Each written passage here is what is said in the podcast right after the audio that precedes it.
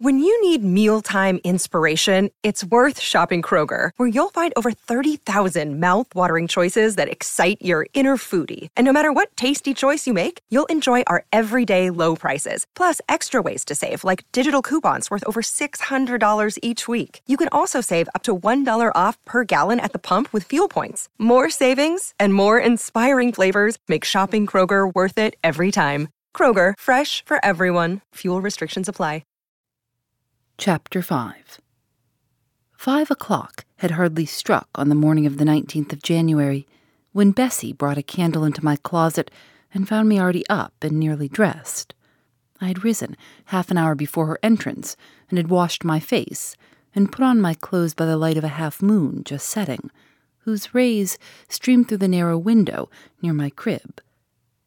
I was to leave Gateshead that day by a coach which passed the lodge gates at 6 a.m. Bessie was the only person yet risen. She had lit a fire in the nursery, where she now proceeded to make my breakfast.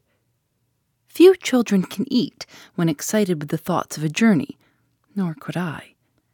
Bessie, having pressed me in vain to take a few spoonfuls of the boiled milk and bread she had prepared for me, wrapped up some biscuits in a paper and put them into my bag. Then she helped me on with my pelisse and bonnet, and wrapping herself in a shawl, she and I left the nursery. As we passed Mrs. Reed's bedroom, she said, Will you go in and bid Mrs. goodbye? No, Bessie. She came to my crib last night when you were gone down to supper and said I need not disturb her in the morning, or my cousins either. And she told me to remember that she had always been my best friend, and to speak of her and be grateful to her accordingly. What did you say, miss? Nothing. I covered my face with the bedclothes and turned from her to the wall. That was wrong, Miss Jane. It was quite right, Bessie. Your missus has not been my friend, she has been my foe. Oh, Miss Jane, don't say so. Goodbye to Gateshead, cried I, as we passed through the hall and went out at the front door. The moon was set, and it was very dark. Bessie carried a lantern whose light glanced on wet steps and gravel road sodden by a recent thaw. Raw and chill was the winter morning. My teeth chattered as I hastened down the drive. There was a light in the porter's lodge. When we reached it, we found the porter's wife just kindling her fire. My trunk, which had been carried down the evening before, stood quartered at the door. It wanted but a few minutes of six, and shortly after that hour had struck, the distant roll of wheels announced the coming coach. I went to the door and watched its lamps approach rapidly through the gloom. Is she going by herself? asked the porter's wife. Yes. And how far is it? Fifty miles. What a long way. I wonder Mrs. Reed is not afraid to trust her so far alone. The coach drew up. There it was at the gates with its four horses and its top laden with passengers. The guard and coachman loudly urged haste. My trunk was hoisted up. I was taken from Bessie's neck, to which I clung with kisses. Be sure and take good care of her, cried she to the guard, as he lifted me into the inside. Aye, aye, was the answer. The door was slapped to. A voice exclaimed, All right, and on we drove. Thus was I severed from Bessie and Gateshead, thus whirled away to unknown, and as I then deemed remote and mysterious regions. I remember but little of the journey.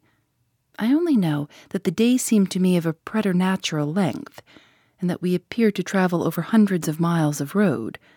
We passed through several towns, and in one, a very large one, the coach stopped. The horses were taken out, and the passengers alighted to dine. I was carried into an inn where the guard wanted me to have some dinner, but as I had no appetite, he left me in an immense room with a fireplace at each end, a chandelier pendant from the ceiling, and a little red gallery high up against the wall filled with musical instruments.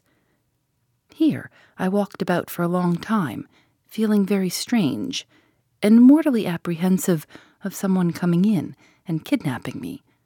For I believed in kidnappers, their exploits having frequently figured in Bessie's fireside chronicles. At last, the guard returned. Once more I was stowed away in the coach. My protector mounted his own seat, sounded his hollow horn, and away we rattled over the stony streets. The afternoon came on wet and somewhat misty as it waned into dusk. I began to feel that we were getting very far indeed from Gateshead. We ceased to pass through towns. The country changed. Great grey hills heaved up round the horizon. As twilight deepened, we descended a valley dark with wood, and long after night had overclouded the prospect, I heard a wild wind rushing amongst trees. Lulled by the sound, I at last dropped asleep. I had not long slumbered when the sudden cessation of motion awoke me. The coach door was open, and a person like a servant was standing at it. I saw her face and dress by the light of the lamps. Is there a little girl called Jane Eyre here? she asked. I answered yes, and was then lifted out. My trunk was handed down, and the coach instantly drove away. I was stiff with long sitting and bewildered with the noise and motion of the coach. Gathering my faculties, I looked about me. Rain, wind, and darkness filled the air. Nevertheless, I dimly discerned a wall before me and a door open in it. Through this door I passed with my new guide. She shut and locked it behind her. There was now visible a house or houses, for the buildings spread far, with many windows and lights burning in some. We went up a broad, pebbly path, splashing wet, and were admitted at a door. Then the servant led me through a passage into a room with a fire, where she left me alone. I stood and warmed my numb fingers over the blaze. Then I looked round. There was no candle, but the uncertain light from the hearth showed, by intervals, papered walls, carpet, curtains, shining mahogany furniture. It was a parlor, not so spacious or splendid as the drawing room at Gateshead, but comfortable enough. I was puzzling to make out the subject of a picture on the wall when the door opened, and an individual carrying a light entered. Another followed close behind. The first was a tall lady with dark hair, dark eyes, and a pale and large forehead. Her figure was partly enveloped in a shawl. Her countenance was grave, her bearing erect. The child is very young to be sent alone, said she, putting her candle down on the table. She considered me attentively for a minute or two, then further added, She'd better be put to bed soon. She looks tired. Are you tired? she asked, placing her hand on my shoulder. A little, ma'am. And hungry too, no doubt. Let her have some supper before she goes to bed, Miss Miller. Is this the first time you've left your parents to come to school, my little girl? I explained to her that I had no parents. She inquired how long they had been dead, then how old I was, what was my name, whether I could read, write, and sew a little. Then she touched my cheek gently with her forefinger, and saying she hoped I should be a good child, dismissed me along with Miss Miller. The lady I had left might be about twenty nine. The one who went with me appeared some years younger. The first impressed me by her voice, look, and air. Miss Miller was more ordinary, ruddy in complexion, though of a careworn countenance, hurried in gait and action like one who had always had a multiplicity of tasks on hand. She looked, indeed, what I afterwards found she really was an underteacher. Led by her, I passed from compartment to compartment, from passage to passage of a large and irregular building, till emerging from the total and somewhat dreary silence pervading that portion of the house we had traversed, we came upon the hum of many voices, and presently entered a wide, long room with great deal tables, two at each end, on each of which burnt a pair of candles, and seated all round on benches a congregation of girls of every age, from nine or ten to twenty. Seen by the dim light of the dips, their number to me appeared countless, though not in reality exceeding eighty. They were uniformly dressed in brown stuff frocks of quaint fashion and long Holland pinafores. It was the hour of study. They were engaged in conning over their tomorrow's task, and the hum I had heard was the combined result of their whispered repetitions. Miss Miller signed to me to sit on a bench near the door. Then, walking up to the top of the long room, she cried out, Monitors, collect the lesson books and put them away. Four tall girls arose from different tables and, going round, gathered the books and removed them. Miss Miller again gave the word of command Monitors, fetch the supper trays. The tall girls went out and returned presently, each bearing a tray with portions of something, I knew not what, arranged thereon, and a pitcher of water and mug in the middle of each tray. The portions were handed round. Those who liked took a draught of the water, the mug being common to all.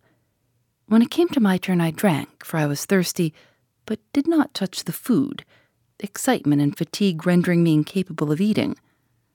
I now saw, however, that it was a thin oaten cake shared into fragments. The meal over, prayers were read by Miss Miller, and the classes filed off, two and two, upstairs. Overpowered by this time with weariness, I scarcely noticed what sort of a place the bedroom was, except that, like the schoolroom, I saw it was very long. Tonight I was to be Miss Miller's bedfellow. She helped me to undress. When laid down, I glanced the long rows of beds, each of which was quickly filled with two occupants. In ten minutes, the single light was extinguished, and amid silence and complete darkness, I fell asleep. The night passed rapidly. I was too tired even to dream. I only once awoke to hear the wind rave in furious gusts and the rain fall in torrents, and to be sensible that Miss Miller had taken her place by my side. When I again unclosed my eyes, a loud bell was ringing. The girls were up and dressing. Day had not yet begun to dawn, and a rushlight or two burned in the room. I too rose reluctantly.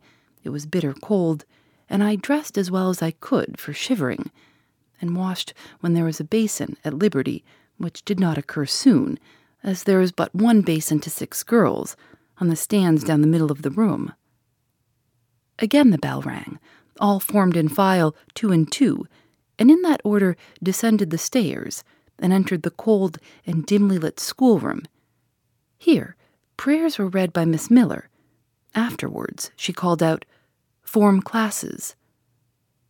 A great tumult succeeded for some minutes, during which Miss Miller repeatedly exclaimed, Silence and order. When it subsided, I saw them all drawn up in four semicircles before four chairs placed at the four tables. All held books in their hands, and a great book, like a Bible, lay on each table before the vacant seat. A pause of some seconds succeeded, filled up by the low, vague hum of numbers. Miss Miller walked from class to class, hushing this indefinite sound. A distant bell tinkled. Immediately, three ladies entered the room. Each walked to a table and took her seat. Miss Miller assumed the fourth vacant chair, which was that nearest the door, and around which the smallest of the children were assembled. To this inferior class I was called and placed at the bottom of it. Business now began. The day's collect was repeated, then certain texts of Scripture were said, and to these succeeded a protracted reading of chapters in the Bible, which lasted an hour. By the time that exercise was terminated, day had fully dawned. The bell now sounded for the fourth time. The classes were marshaled and marched into another room to breakfast.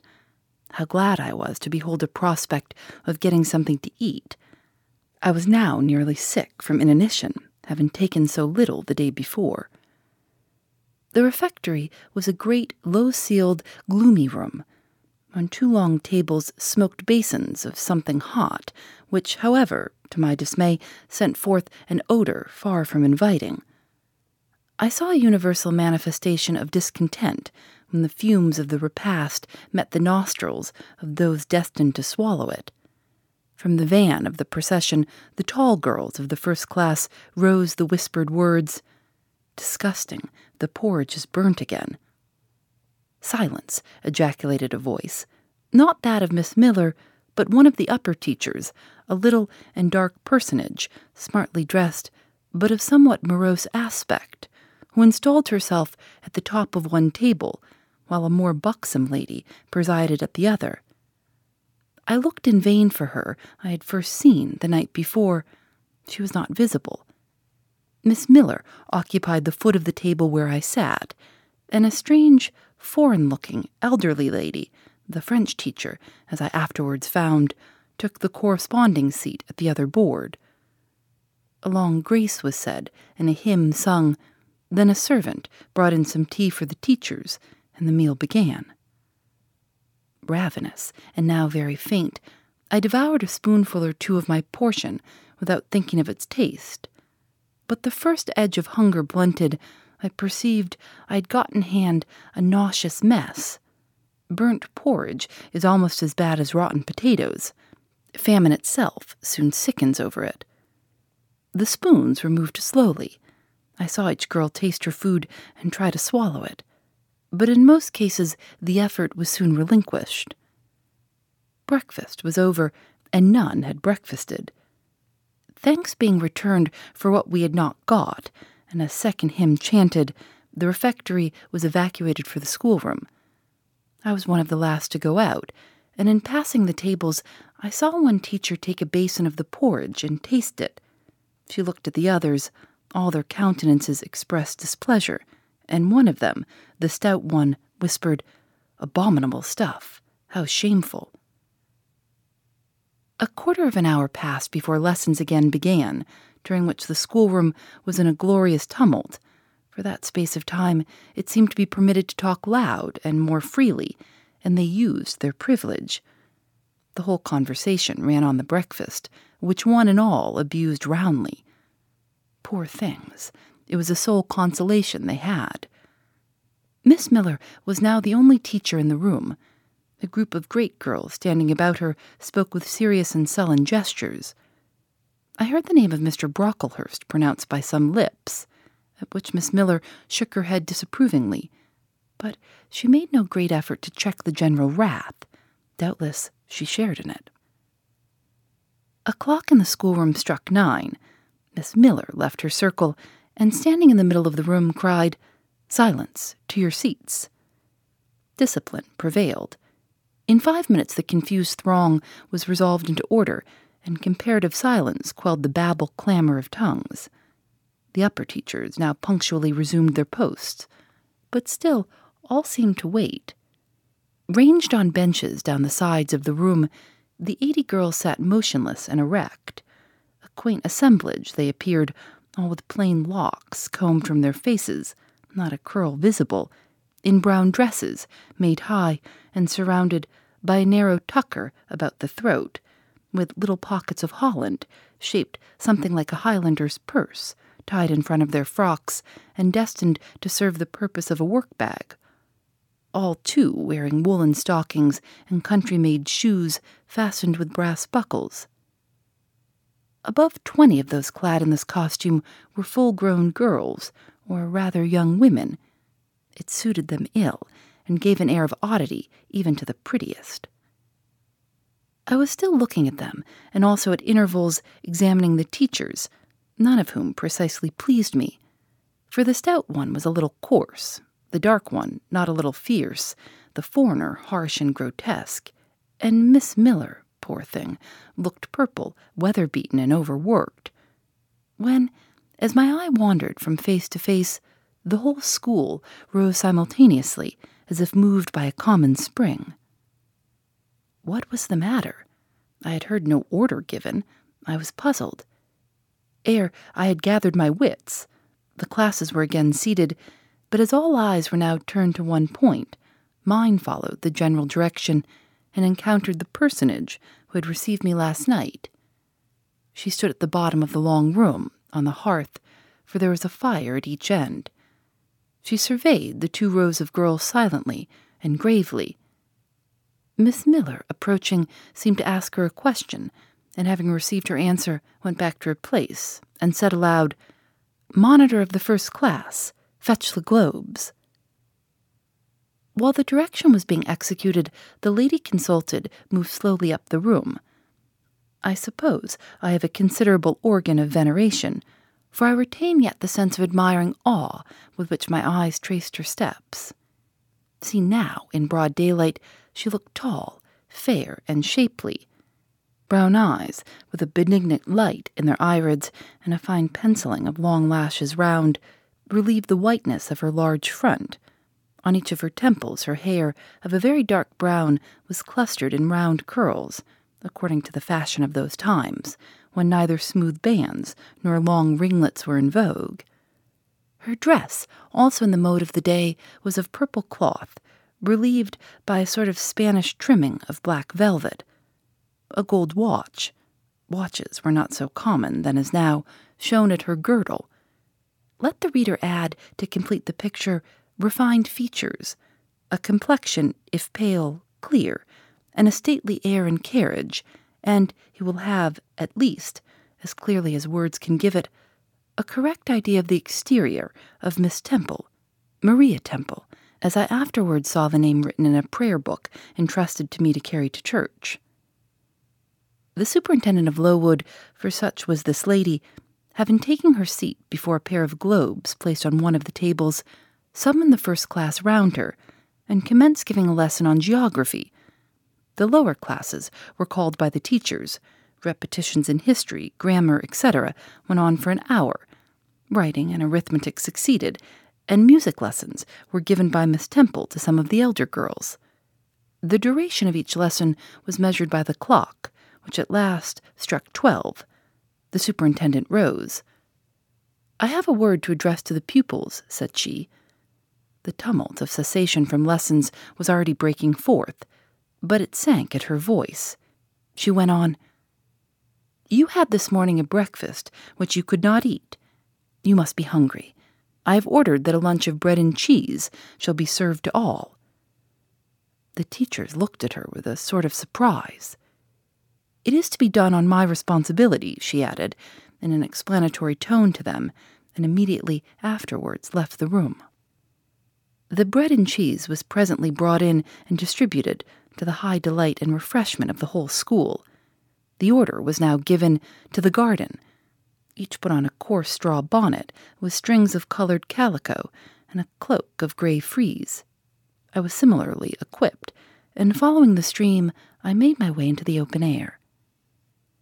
The garden was a wide enclosure surrounded with walls so high as to exclude every glimpse of prospect. A covered veranda ran down one side, and broad walks bordered a middle space divided into scores of little beds. These beds were assigned as gardens for the pupils to cultivate, and each bed had an owner. When full of flowers, they would doubtless look pretty, but now, at the latter end of January, all was wintry blight and brown decay. I shuddered as I stood and looked round me. It was an inclement day for outdoor exercise, not positively rainy, but darkened by a drizzling yellow fog all underfoot was still soaking wet with the floods of yesterday.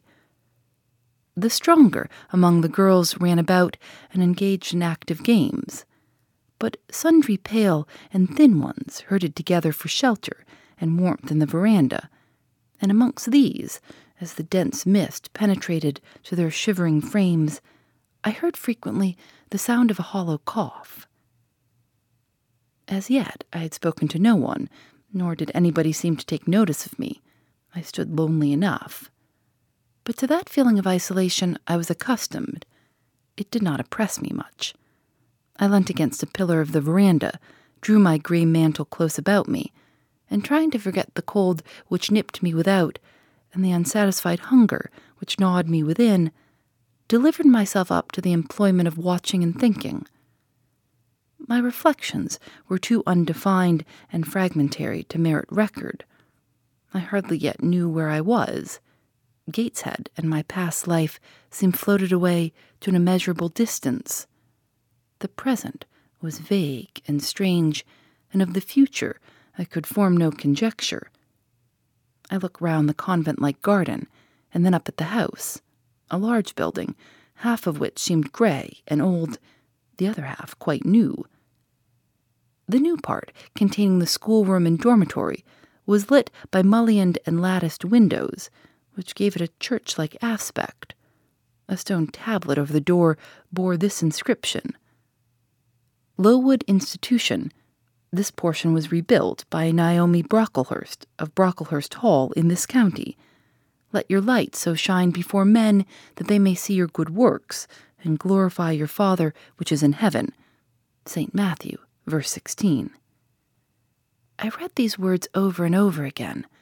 I felt that an explanation belonged to them and was unable fully to penetrate their import.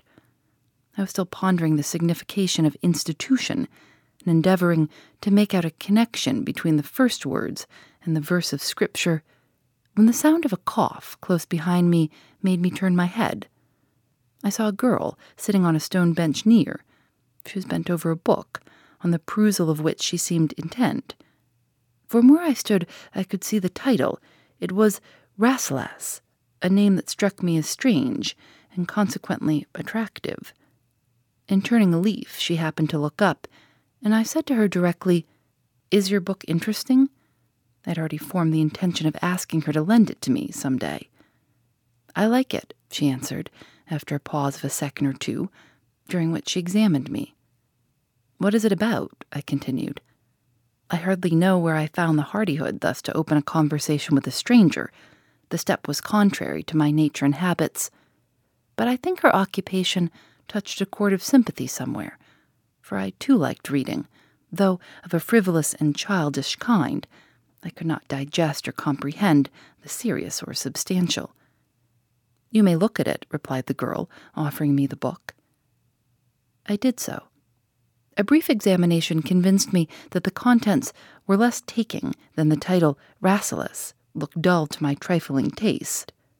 I saw nothing about fairies, nothing about genii. No bright variety seemed spread over the closely printed pages. I returned it to her. She received it quietly and without saying anything. She was about to relapse into her former studious mood. Again, I ventured to disturb her. Can you tell me what the writing on that stone over the door means? What is Lowood Institution? This house where you are come to live. And why do they call it institution? Is it in any way different from other schools? It is partly a charity school. You and I, and all the rest of us, are charity children. I suppose you are an orphan. Are not either your father or your mother dead? Both died before I can remember. Well, all the girls here have lost either one or both parents, and this is called an institution for educating orphans. Do we pay no money? Do they keep us for nothing? We pay, or our friends pay, fifteen pounds a year for each. Then why do they call us charity children? Because fifteen pounds is not enough for board and teaching, and the deficiency is supplied by subscription. Who subscribes? Different benevolent minded ladies and gentlemen in this neighborhood and in London. Who was Naomi Brocklehurst? The lady who built the new part of this house, as that tablet records, and whose son overlooks and directs everything here. Why? Because he is treasurer and manager of the establishment. Then this house does not belong to that tall lady who wears a watch and who said we were to have some bread and cheese. To Miss Temple? Oh, no, I wish it did. She has to answer to Mr. Brocklehurst for all she does. Mr. Brocklehurst buys all our food and all our clothes. Does he live here? No, two miles off at a large hall. Is he a good man? He is a clergyman and is said to do a great deal of good. Did you say that tall lady was called Miss Temple? Yes. And what are the other teachers called? The one with the red cheeks is called Miss Smith, she attends to the work and cuts out, for we make our own clothes, our frocks and pelisses, and everything. The little one with black hair is Miss Scatcherd. She teaches history and grammar, and hears the second class repetitions. And the one who wears a shawl and has a pocket handkerchief tied to her side with a yellow riband is Madame Pierrot. She comes from Lille, in France, and teaches French. Do you like the teachers? Well enough. Do you like the little black one and the madame? I cannot pronounce her name as you do. Miss Scatcherd is hasty. You must take care not to offend her. Madame Pierrot is not a bad sort of person. But Miss Temple is the best, isn't she? Miss Temple is very good and very clever. She's above the rest because she knows far more than they do. How long have you been here? Two years. Are you an orphan? My mother is dead. Are you happy here?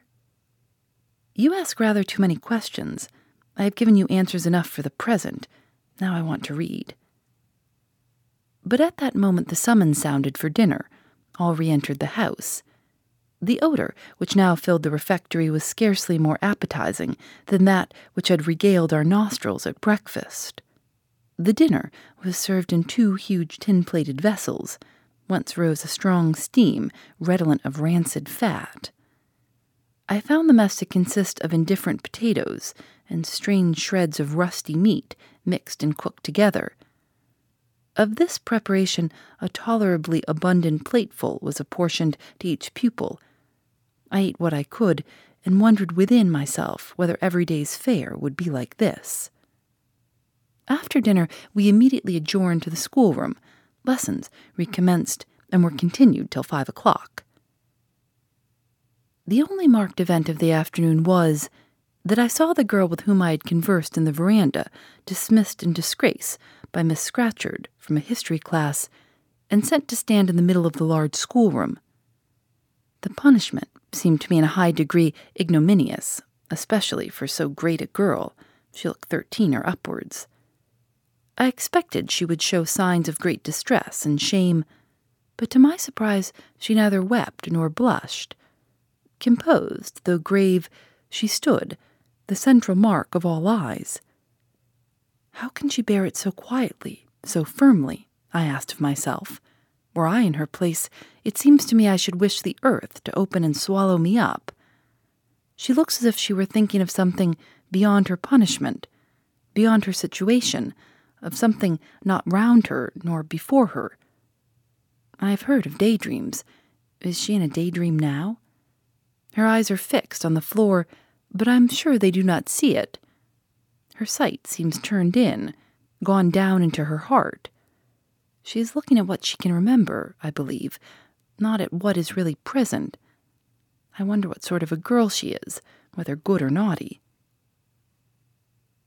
Soon after 5 p.m., we had another meal, consisting of a small mug of coffee and half a slice of brown bread. I devoured my bread and drank my coffee with relish. But I should have been glad of as much more. I was still hungry. Half an hour's recreation succeeded, then study, then the glass of water and the piece of oat cake, prayers, and bed. Such was my first day at Lowood. Phoebe Reads a Mystery is recorded in the studios of North Carolina Public Radio, WUNC.